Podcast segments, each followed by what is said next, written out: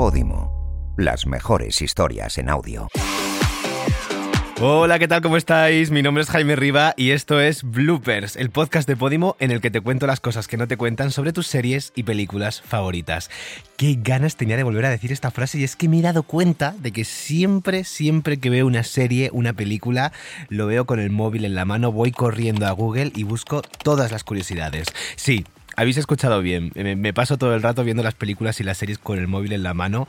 Carlos Areces seguramente mm, me odiaría a muerte, pero me vais a perdonar porque es por una muy buena razón. Y creo que sobra decir, como ya he dicho, que estoy muy contento de estar aquí otra vez con esta nueva temporada, temporada 2 de Bloopers. Eh, parece mentira. Yo también estoy muy contenta aunque no me paguen. Y por supuesto, he estado trabajando mucho bueno, no tanto, pero sí me he estado poniendo al día con el mundo audiovisual para traeros muchas, muchas, muchísimas curiosidades nuevas.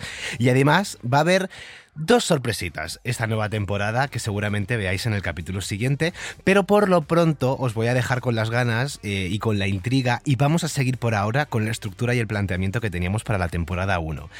Como siempre, os traigo las recomendaciones de lo que creo que debéis ver, o por lo menos las cosas que a mí me han gustado mucho o me han parecido que tienen algo que aportar. Creo que nadie te hace caso. Como ya os he dicho, he dedicado este tiempo a ver series nuevas y no tan nuevas y la serie que os traigo hoy recomendada es una serie que empecé en realidad a ver hace un montón de tiempo. Empecé por la temporada 2 y empecé después por la temporada 1 porque se pueden ver desordenadas, son completamente independientes y ahora la he vuelto a retomar, he terminado la temporada 1 y tengo que empezar con la temporada 3. Sé que esto es un lío, pero bueno, por ahora solamente tiene tres temporadas. La tercera temporada, como he dicho, estoy empezándola y teniendo en cuenta que la primera y la segunda son magníficas, pinta bastante bien. Y esta serie no es otra que American Crime Story, que no tiene nada que ver absolutamente nada con American Horror Story, lo digo porque son dos nombres muy parecidos y cuando se la recomiendo a amigos y familiares todos ellos me dicen así como, ah sí, American Horror Story, no,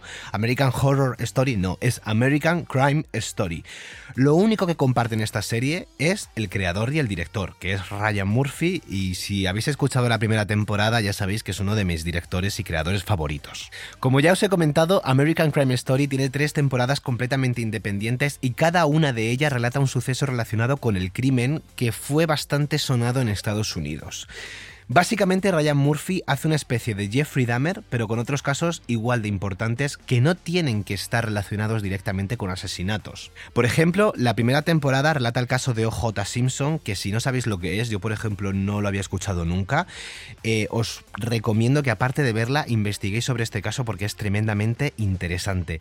Además, por si os hace falta otra excusa, esta serie hizo ganar el Globo de Oro a Sarah Paulson por interpretar a la abogada y fiscal Marcia Clark. La segunda temporada cuenta los asesinatos del asesino en serie Andrew Philip Cunanan, interpretado por Darren Criss, al cual adoramos eh, y estaneamos y por favor, o sea, lo quiero, lo quiero, lo quiero en mi vida este señor. Es un referente interpretativo muy grande para mí. Ya quisiera ser como él. Este asesino en serie mató, entre otros muchos, al diseñador de moda Gianni Versace. Y la tercera temporada, la cual estoy empezando a ver, relata el caso de, de Mónica Levinsky, es decir, el caso que trataba la relación amorosa que habría entre Mónica Levinsky y el presidente de ese momento, Clinton. Tenéis que ir a verla, eh, la primera y la segunda temporada son oro puro, las podéis ver en Disney Plus y sobre todo la primera, porque cuenta el caso de OJ Simpson pero desde todas las perspectivas, incluido la del jurado. Es algo que jamás me había planteado, pero claro, en este caso el jurado, sin haceros mucho spoiler, era un grupo de personas que iban a trabajar en un juicio, no sabían de quién y de repente se vieron envueltos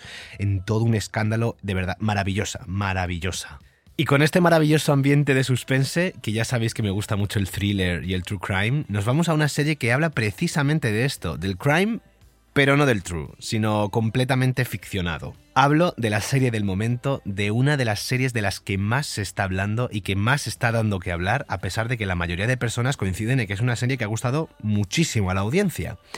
Y esta serie es la serie creada por Mike White de White Lotus. Si no la habéis visto todavía, deciros que la tenéis en HBO y también deciros que a pesar de que tengo una muy buena opinión sobre la serie que me ha entretenido y que me ha hecho sentir alguna sensación de sobrecogimiento en algunos momentos, personalmente tampoco diría que sea una obra maestra en sí. Pero bajo mi punto de vista y mi opinión está muy bien para entretenerse y bueno, cada uno que tenga su opinión personal. The White Lotus tiene dos temporadas también completamente independientes, que ahora se lleva muchísimo esto, pero ambas se centran en el hotel que da nombre a la serie y por donde pasan pues diferentes huéspedes. En la serie, la cadena de hoteles de White Lotus es una cadena de hoteles completamente cara y lujosa que se encuentra alrededor de todo el mundo. Por eso, la primera temporada se desarrolla en Hawái y la segunda temporada en la isla de Sicilia, en Italia. Lo que tienen en común estas temporadas, además de la cadena de hoteles, es que siempre aparece un cuerpo que el espectador no sabe ni de quién es, eh, de todos los personajes que aparecen a lo largo de toda la temporada,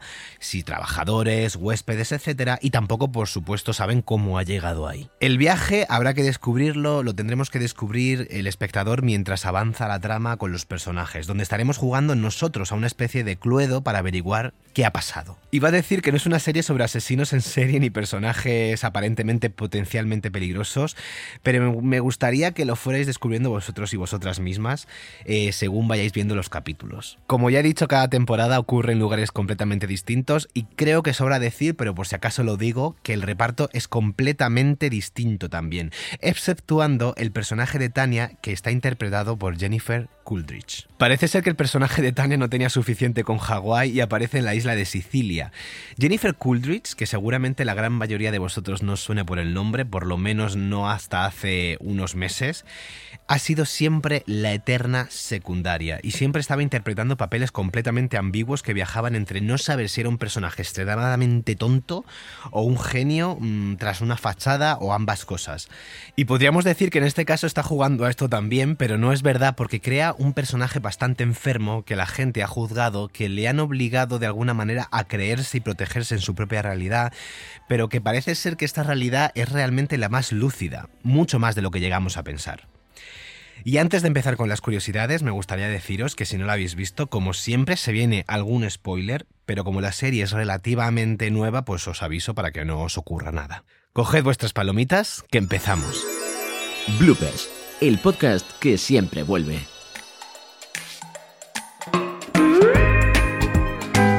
Como ya os he dicho, en la primera temporada ocurre, se desarrolla en Hawái y la segunda en Sicilia. Dos destinos completamente diferentes tanto en cultura como en localizaciones. Y por supuesto, esto ha afectado notablemente a la trama y al desarrollo de las dos temporadas. Mike White, el creador de la serie, se sumerge en las dos culturas y las integra como un personaje más de la propia serie. Esto me encanta como amante de la historia y del arte y me parece fascinante y lo hace verdaderamente bien. Normalmente cuando las series se desarrollan destinos tan diferentes, lo que se hace es, para abaratar costes, no se lleva a todo el equipo a esos destinos, sino que se buscan destinos que sean parecidos, que estén un poco más cerca. Pero en este caso, Mike White decidió grabar tanto en Hawái como en la isla de Sicilia ya que para él era primordial que las localizaciones y los planos que salían en la serie fueran completamente reales. También he comentado que el único personaje que se repite en las dos temporadas es el personaje de Tania, interpretado por la actriz Jennifer Coolidge. Resulta que la idea de grabar en Italia fue idea de la propia actriz. Cuando estaban grabando la temporada 1 en Hawái, Jennifer Coolidge le dijo a Matt White que le encantaría poder rodar en Sicilia y que el personaje de Tania estuviera en esta nueva trama, aparentemente desligada eh, de la trama anterior. A Matt White le pareció una idea espectacular y entonces empezó a crear la temporada 2 a partir de la idea de, Jennifer Coolidge, que me parece impresionante porque al final es un trabajo donde la actriz dice, oye, nunca he estado en Sicilia, ¿por qué no me haces una serie para ir a Sicilia? Y ya está. ¿Por qué Sicilia y ninguna otra parte de Italia? Bueno, esto tiene una explicación, y es que Sicilia tiene una fuerte mitología propia existente en toda la isla. Vamos, que esta localización, a pesar de que Jennifer Coolidge lo dijera, no fue elegida al azar. La mitología, el arte, la cultura, tanto las tradiciones locales juegan un papel muy importante en esta entrega, algo que podemos ver desde el primer capítulo, como por ejemplo con la leyenda, a ver si lo digo bien porque italiano todavía no sé bien, la testa di Moro.